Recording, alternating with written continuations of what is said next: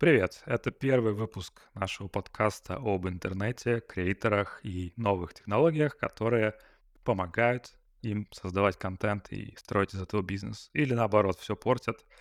И каким образом платформы регулируют все это дело, какие тренды появляются и куда, собственно, мы с этим всем движемся. Давай, давай тогда начнем с первой темы про новые, новые правила YouTube с работой с AI-контентом. Потому что это тема, которую все обсуждают примерно, наверное, несколько месяцев, потому что несколько месяцев назад, да, это было несколько месяцев назад или месяц назад, а когда музыкальные студии пытались убрать контент с AI Дрейком. Да-да-да, это, по-моему, даже летом было. Да, но у них ничего не получилось, как я понимаю, на тот момент, потому что законодательной базы никакой вокруг этого нет, и, скорее всего, еще, наверное, долго не появится. Вот а, американское правительство подписало закон про AI, ну, даже не то, что закон про AI, они, она подписала, что они будут заниматься регулировать AI больше. Mm-hmm. Там ничего конкретного-то, собственно, не подписано. Вот. А, кроме того, что если, если вы слишком, слишком большая AI-компания, вам придется через э, госпроверки проходить. А, но на самом-то деле интересно в том, что музыкальные студии нашли хороший для себя вариант того, как, как э, добиться чего они хотят, и при этом э, не слишком заморачиваться. Они э, сделали коллабу с YouTube. Mm-hmm. Ты, э, ты, по-моему, тоже, да, говорил об этом в, в Creator Economy, в Телеграм-канале? Да, слушай, ну тема вообще интересная тем, что а, как будто бы все вот эти вот истории, связанные с AI, они шли параллельно всем площадкам, как будто они долгое время наблюдали за тем, что вообще с этим делать. А, я думаю, что за последний год вот как появился такой, скажем, потребительский AI в виде чат GPT и Midjourney, то все были немного в таком шоке, не понимали, к чему это все приведет и как быстро. Я думаю, что платформы аналогично не совсем понимали, каким образом это все регулировать, с кем нужно взаимодействовать и, и как. И мне вот нравится, на самом деле, эта история, что нашли хоть какое-то взаимопонимание. Не совсем для меня это понятно технически, как бы я не, не настолько подкован в этом всем, чтобы понять, как именно они собираются это регулировать.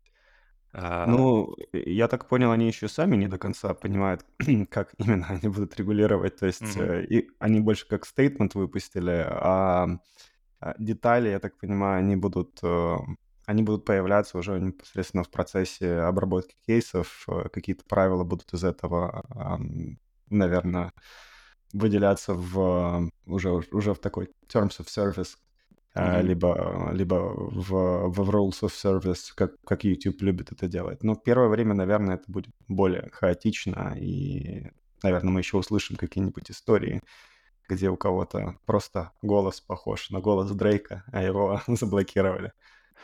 Да, по-моему, вот как раз на прошлой неделе они объявили, что в следующ... со следующего года а, уже начнется внедрение как раз вот этих инструментов, где можно а, делать, э, скажем так, клейм того, что в каком-то видео используется ну, твоя личность или твой голос, да, и YouTube обязуется удалять в, каких-то в определенных случаях, там даже было описано, а, что касательно селебов, у них как бы планка выше. То есть, если это какие-то сатирические там, сатирический контент э, или, возможно, какие-то ремейки, ремиксы, то они это будут, грубо говоря, прощать. Но если это будут обычные люди, где используется deepfake, то с этим они будут как-то бороться. И плюс они еще оби- будут обязывать самих ютуберов, если они используют такой синтетический э, вид контента, э, где сгенерирован голос или картинка,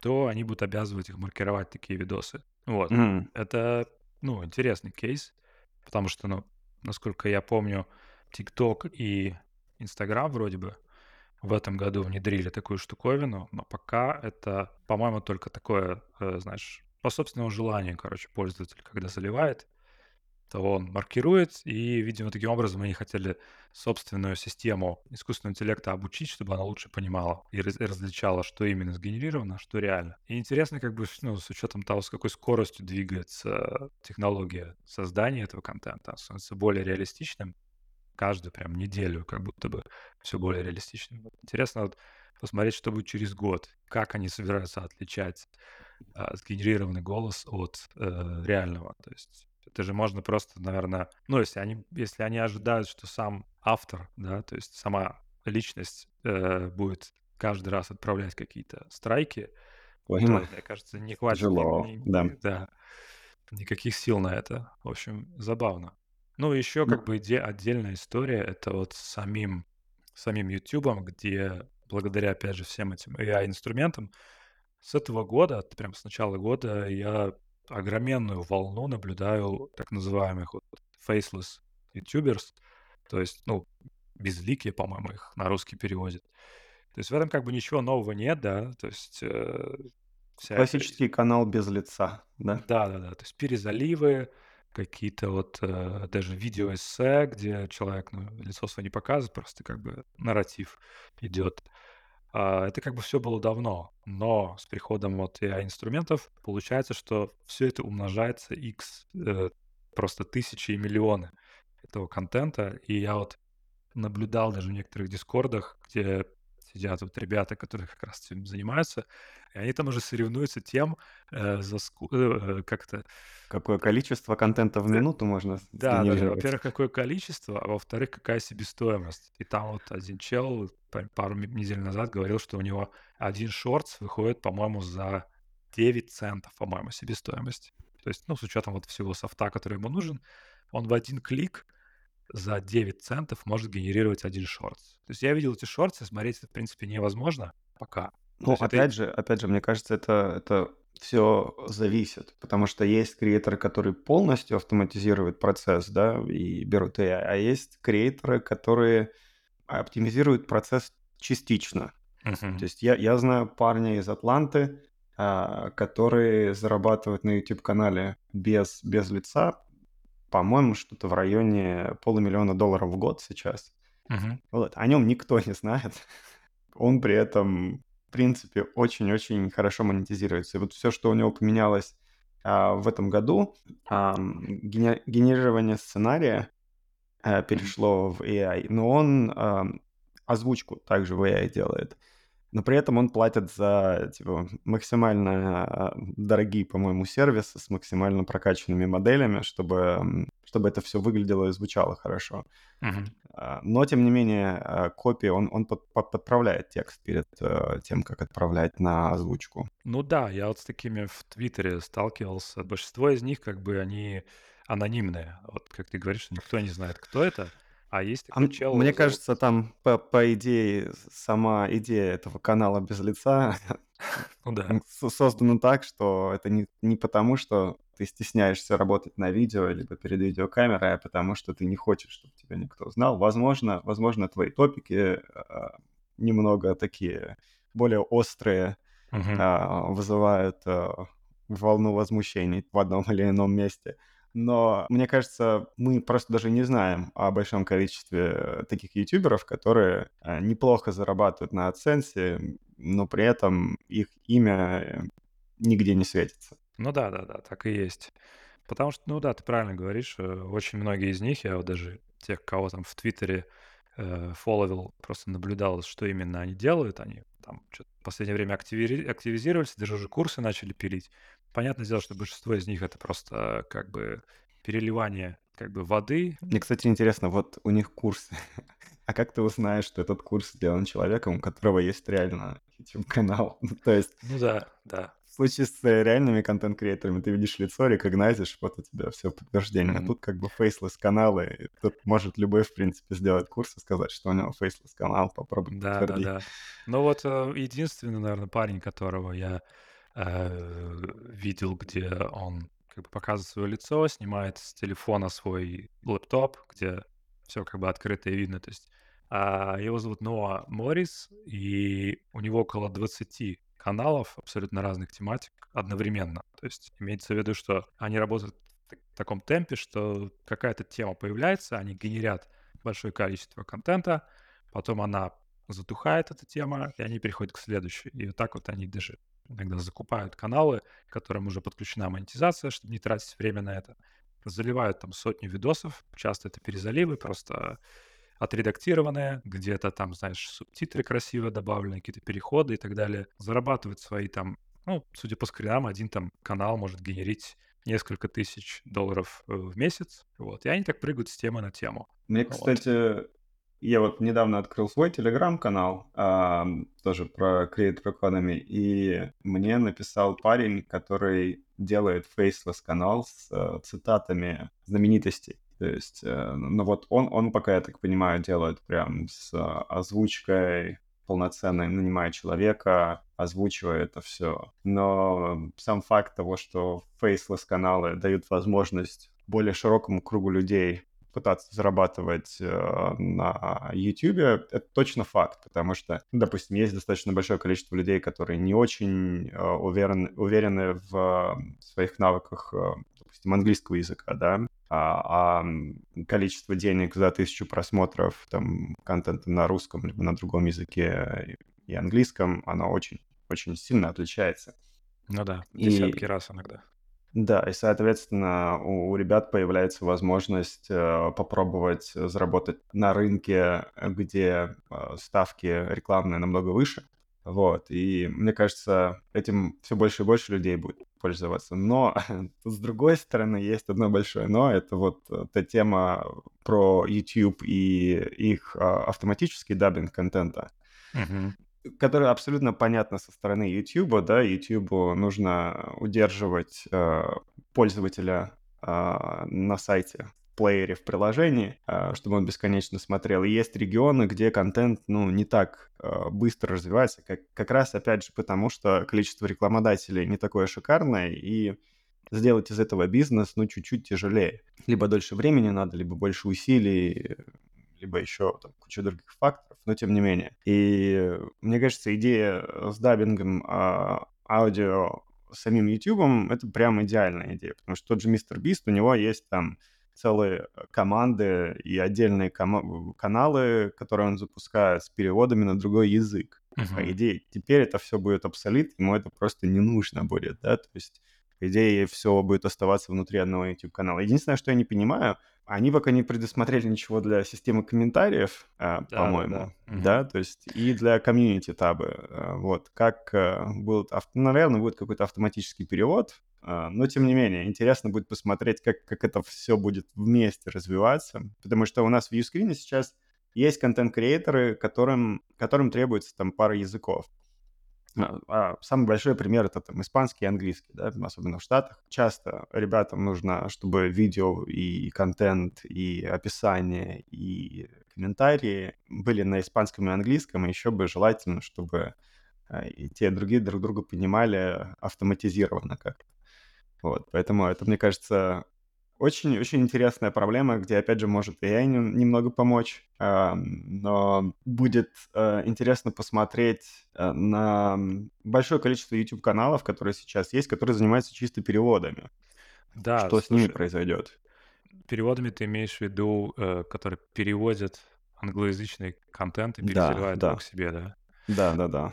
Ну, я думаю, что как бы их ждет плавная, как бы не то что смерть, но угасание. То есть, и, ну, даже я думаю, сам YouTube, он-то понимает э, ценность оригинального контента и оригинального автора этого контента, и он будет просто даже алгоритмически рекомендовать э, не перезалив, переведенный на русский, например, а как бы оригинальный видос э, Мистер Бист там или еще кого-то.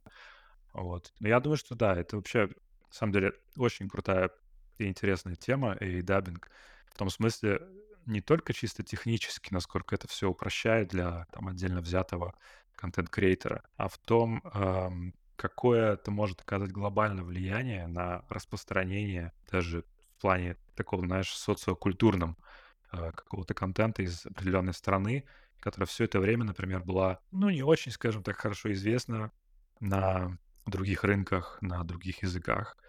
Э, ну, взять пример там из каких-то небольших европейских стран, где ну, точно есть какие-то свои локальные классные э, ютуберы, которые пилят контент, которые сами по себе, ну, талантливые ребята, но все эти годы из-за, опять же, вот э, ставок RPM, э, то, что ты упомянул, что они могут быть прям в десятки ниже, э, в десятки раз меньше, чем на западных рынках. И из-за этого как бы у них меньше бюджетов на продвижение, ни на продакшн, но они как бы стараются своими силами что-то делать.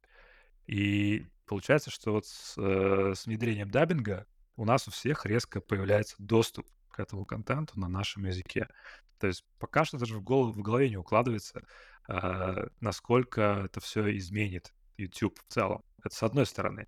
А с другой стороны, если взять ютуберов уровня там даже Мистер Бист или тех, у кого там, скажем, доля бюджета на продакшн, как у Мистер Бист, то, как по мне, это уже как бы напоминает прям какую-то, э, знаешь, э, эпоху чуть ли не Голливуд 2.0, когда западный контент, западная культура переводится на все языки мира, и она, получается, открыта для любых, для всех людей на их как бы экранах телефонов. И эта культура как бы распространяется просто, ну, моментально. То есть тот же у тебя, у тебя нет дела больше, да, потому что все автоматизировано. Да-да-да. Вот тот же Мистер Пист, э, все смотрят, да, на его там бешеный рост за последние годы, но как бы редко я видел, чтобы упоминали, почему так происходит.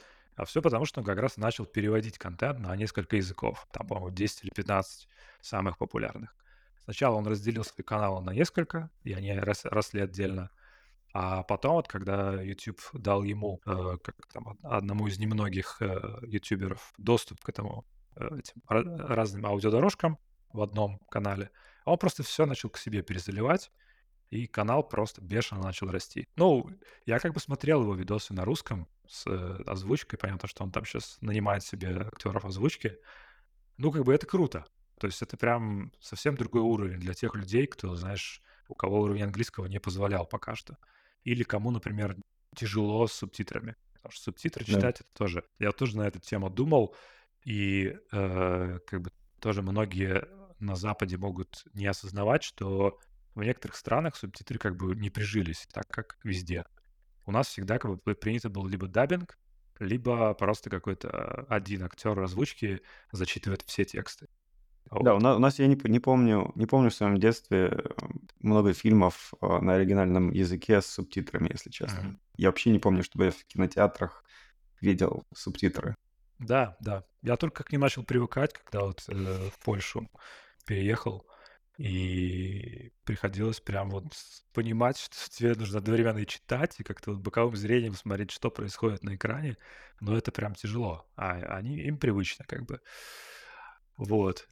Ну, кстати, это еще а, а, целая отдельная часть эм, accessibility с, ну, это больше не субтитрами, а с капшенами, но тем не менее, которые вот как культуры, я помню, особо не было. А сейчас э, относительно контента, я вот точно знаю, работая с э, нашими креаторами э, в, в YouTube, особенно ребята, которые живут где-нибудь в Калифорнии, они максимально быстро стараются э, делать качественные капшены, потому что а, особенно если они контент продают, э, сейчас в Калифорнии за это можно получить штраф в размере от там, 10 до 100 тысяч долларов, если контент не будет сопровождаться капшенами, потому что если человек э, с, с проблемами слуха, допустим, купит контент, uh-huh. и не сможет, по сути, воспользоваться своей покупкой, то штат Калифорния очень активно и радостно за это карает, потому что оно 70% штата забирает в бюджет, по-моему, и там 30% штата отдает человек, 30% эм, штрафа отдает человеку. Вот у них такая баунти э, система, как mm-hmm. на Диком Западе. Только вместо людей у тебя контент-креаторы, которые не залили субтитры. Ну вот таким жестким путем на самом деле прививается культура эм, добавления капшенов, субтитров. Понятно, что в YouTube это все автоматизировано сейчас, но опять же, качество гарантируется более-менее на английском языке, да, наверное, еще на паре языков. Uh-huh. А остальные языки будут подтягиваться. А вот по дабингу мне очень интересно посмотреть на обратный процесс, мне очень интересно посмотреть, когда появится первый ютубер, который не из Штатов, не из UK, а, то есть не англоговорящий, который стрельнет а, в Штатах в UK, в, в англоговорящих а, странах. И при вот этом, это... чтобы никто не догадался, да, что он на самом да, деле не да, native. Да, да, да. Но даже если бы догадался, чтобы это было настолько удобно и понятно смотреть, Мгм. что никакой разницы бы не почувствовалось. Потому что я согласен с тобой, что большая доля вероятности, что сейчас процесс глобализации американской поп-культуры пойдет быстрее, да, из Ютуба. А Вот. Мне интересно, насколько процесс еще в обратную сторону пойдет. Потому что исторически обычно процессы шли односторонне. Потому что это все драйвалось э, э, э, просто экономикой, да, то есть есть голливудский фильм крутого качества, который дорого стоил, его нужно перевести и продать везде. В обратную сторону очень плохо это работало, вот, и, ну, потому что, опять же, экономики изначально не было ну, в обратную сторону. Э, Фильмы создавались э, больше там за государственный бюджет, а для государства, да, тут один заказчик, для него и делаешь фильм. В Штатах все-таки экономические сопро- соображения создания фильма были чутка другие уже. И здесь у тебя получается ам, такая ситуация, что процесс может легко работать и в ту, и в обратную сторону. И вот, вот это очень интересно. Мне очень Да, интересно согласен. посмотреть на, на ютуберов из, э, допустим, из стран СНГ, которые могут стрельнуть э, в Штатах при этом не делая а, каких-то драматичных усилий, переключения аудитории и тому подобных вещей. Ну, я думаю, что первым делом э, пойдет контент, э, всякие эксплейнеры, то есть, кам- не знаю, как что-то сделать. И на самом деле уже сейчас такие ребята появляются. И в недавнем вот эпизоде э, Колин и Самир, это шоу американских, ну, подкаст американских ребят, которые э, обсуждают Creator Economy и в целом, что происходит у креаторов. Так вот, им задали вопрос, какие-то ребята, э, не знаю, с какой страны, но не англоговорящие. Э, суть вопроса заключалась в том, что мы вот создаем контент, мы делаем э, автоматический voice-over, то есть зачитывает как бы AI то, что мы как бы написали на своем языке, но он на чистом английском это все описывает. И мы как бы своих лиц не показываем, показываем скринкаст, и к нам начали вдруг поступать комментарии такие, знаешь, негативные о том, что, ну, ребят, вы же как бы все это сгенерировали. В чем как бы прикол? И они как бы понимают, что с одной стороны да, но с другой стороны ценность все равно по их стороне, потому что они там готовили тему, готовили текст, как бы монтировали все это дело. И вот они задали вопрос, нужно ли а, аудитории и каким образом доказывать или объяснять, что за этим всем стоит реальный человек, что это не просто какая-то, знаешь, там бота-ферма клепает эти видосы, что сидят на самом деле двое ребят там из условной, там, я не знаю, из Таиланда или там из Пакистана, и они вот это пилят, и как бы им здорово, они хотят какую-то ценность приносить. Вот, обсуждался этот вопрос, и как бы там кто-то из там, из ребят, Колин или Самир, порекомендовали, что ну попробуйте в конце видео просто записать себя, да, и сказать там, например, на своем родном языке и пустить субтитры, типа, йоу, мы реальные люди, то есть мы это видео как бы сделали своими руками, но вот перевели с помощью AI. Пожалуйста, там типа нас не, не надо нас хейтить, мы стараемся ради вас. Вот. Или же сделать, опять же, такую вот маркировку, как YouTube будет обязывать в следующем году, а уже сейчас начинать какую-то делать, э, знаешь, сноску в, в начале видео, что за этим видосом стоят реальные люди, там нас зовут так-так, а, но поскольку мы не знаем английского, мы используем AI. А вот. То есть, ну, интересный, в общем, момент. Не знаю, как э, аудитория на это будет смотреть. Я еще за один, за один аспект э, генерации этого контента переживаю, это детский контент. А, потому что, ну, это, наверное, самый строго регулируемый контент на YouTube на данный момент. У них там самые строгие правила сейчас, но и самые, наверное, большие просмотры. Потому что ретеншн хороший, э, часто пересматриваются ролики просто миллионами раз. Вот, поэтому интересно, как, как эта технология будет использоваться там, Ам, потому что а, тут даже взрослому человеку очень тяжело определить, эм, насколько контент качественен, да, насколько Мгм. информация в контенте качественна. То ребенку это ну, практически невозможно. Поэтому я думаю, что намного больше регулирования придет именно в детскую сферу. Вот Kids YouTube а, это будет первое, первое место, где будет максимально строжайшее с этим контентом регулирование а, пойдет первым ходом. Так что я думаю, можно будет смотреть туда, и оттуда уже будет понятно, как а, остальное будет двигаться. Ну, наверное, на самый прессинг э, индустрии, типа музыкальной индустрии, которая, которая сейчас готова просто сотрудничать максимально, чтобы, чтобы не терять деньги. Вот. Um, посмотрим. Мне кажется, еще... это mm-hmm. супер интересно.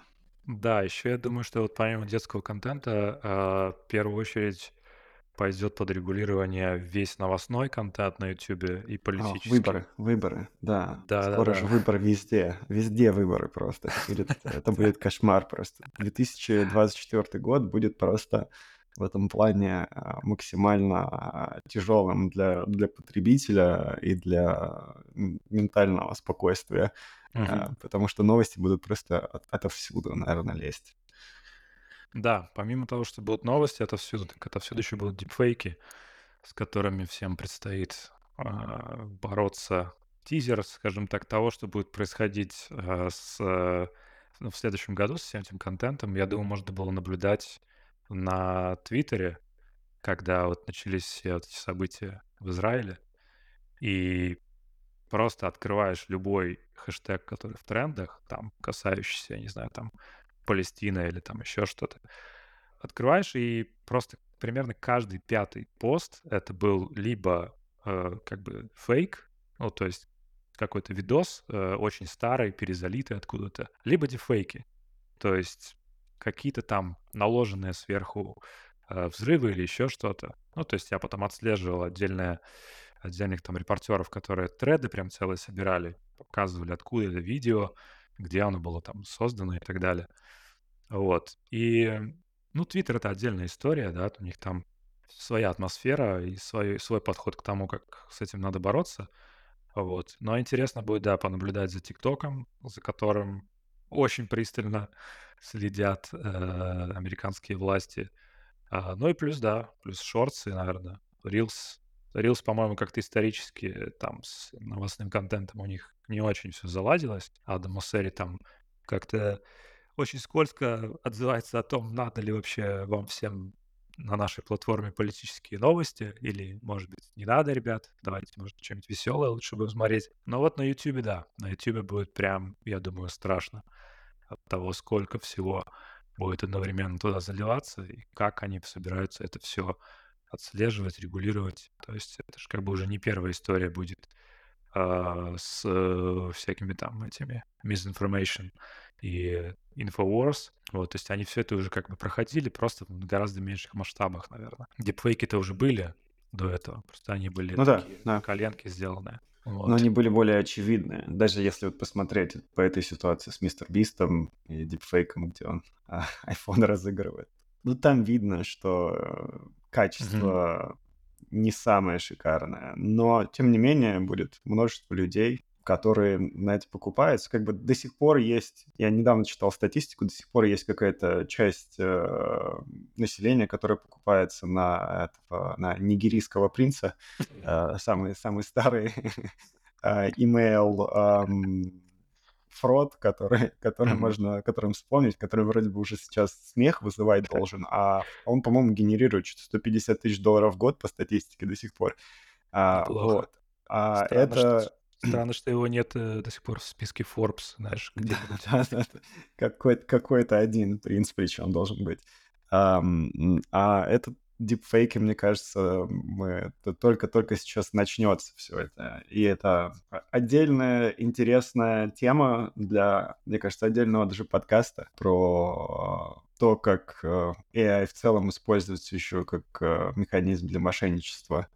А, потому что уже много селеб писала там я недавно видел, где том Хэнкс написал, что dental планы страховые, это не он рекламирует. Вот. А, но мне кажется, только мы только в начале, и сейчас на уровне селеп, а потом это будет на уровне того, что вам звонит ваша бабушка а, и просит отправить 10 тысяч а, ей на карту срочно, а звонит как будто реально бабушка. Вот, это, вот эта часть уже как бы страшнее звучит. Ну да. Но вот насчет э, вот этого дефейка с Мистер Бист, казалось бы, что если бы проблема действительно существовала, то мы бы все видели прям ежедневно в, нашем, нашей ленте э, аналогичные дипфейки. Потому что, ну, как бы создать его не проблема, проблема- это пропихнуть свою рекламу, да, через, э, Мгм. через ре рекламный кабинет, и чтобы прошел модерацию твой этот вот видос. И я вот наткнулся, вот когда была вся эта история с, э, дипфейком MrBeast, я наткнулся на комментарий от парня, который у них там за e-commerce отвечает. Ну, то есть, казалось бы, да, человек, э, который напрямую связан с, э, с рекламой, с продажами, с ну, с тем, как люди реагируют на эту рекламу. И он считает, что как бы проблема прям преувеличена, очень сильно раздута, что вот да, мы видим иногда это, но больше мы видим скорее обсуждение этого дипфейка. То есть мы больше видим людей, которые обсуждают этот дипфейк, чем тех людей, которые на это купились, да, и которые там пожаловались э, и так далее. То есть, казалось бы, ну, пока что платформы более-менее справляются с этой историей.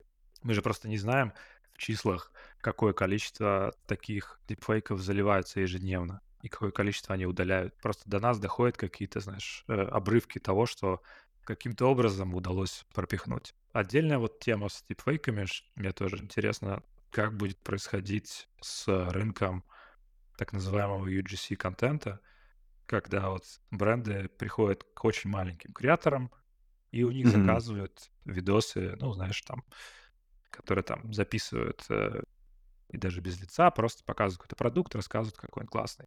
Или даже свое собственное лицо показывают. Вот. Мне будет интересно посмотреть, как вот э, с этим рынком расправиться. Опять, же, AI.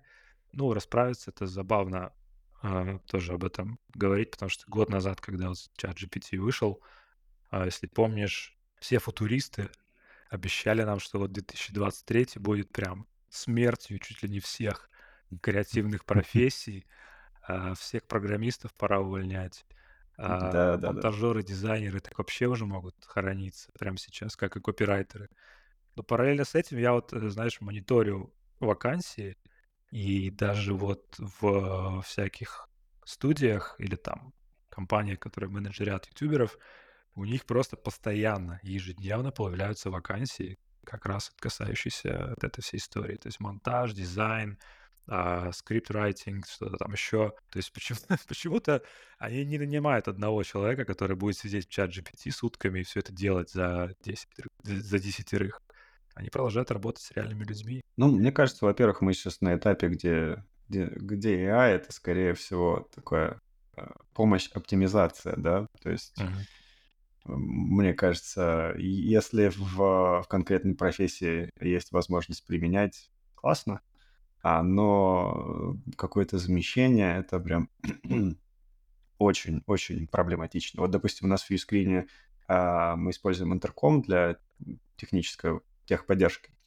И у нас, ам, интеркомовский AI-бот работает. Ну, он закрывает 20 д от двадцати до двадцати пяти процентов тикетов, которые приходят сейчас. Мгм. С, ам, с сисатом, ам, отличным. А, но он, опять же, он закрывает базовые тикеты, когда людям просто лень идти искать, э, в хелпгайдах, ам, что-то. То есть он просто ищет за них. То есть это не какие-то там технические сложные проблемы.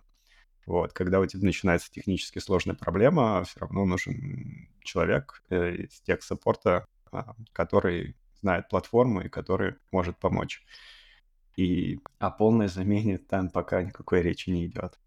Но, тем не менее, такие базовые функции, знаешь, э, 25% шума и тикетов бесполезных, где ну, просто человеку лень искать, а оно отсеивает. Ну да, да, согласен. Ну, то есть, э, опять же, говоря в контексте нашей индустрии, а, нужно понимать, что контента будет становиться еще больше, и будет становиться еще больше людей, которые хотят а, создавать этот контент, и, соответственно, которым нужны какие-то помощники. То есть индустрия, она же не стагнирует, да, то есть она не топчется на одном месте, и вот оказывается, что вдруг появ- появляется AI, и значит, давайте мы там 20% дизайнеров просто уволим, потому что они нам больше не нужны. Контент-креаторов тоже становится больше. И как бы одновременно с этим и будет точно так же идти вверх спрос на всех креативных ребят, которые могут им помогать. Причем не только вот с креативными какими-то штуками, когда нужно именно что-то сочинять, создавать, писать, рисовать, но и людьми, которые помогают, например, в управлении, а, в менеджменте вс- всего их как бы проекта или бизнеса. Это тоже отдельная как бы классная тема, к которой, я думаю, мы еще вернемся. Слушай, ну мы обсудили очень много крутых тем. Я, я думаю, что вот на этом можно и закончить эпизод наш, да, потому что мы уже 40 минут говорим про AI, и мне кажется, Да, да, да. вероятность Давай. остановиться мала. Спасибо всем, кто дослушал. Э, Надеюсь, вам, вам этот эпизод понравился, и будем ждать ваши комментарии, скорее всего, где-нибудь на YouTube, где такая возможность есть. И ждем вас в следующем выпуске. Всем пока. Пока.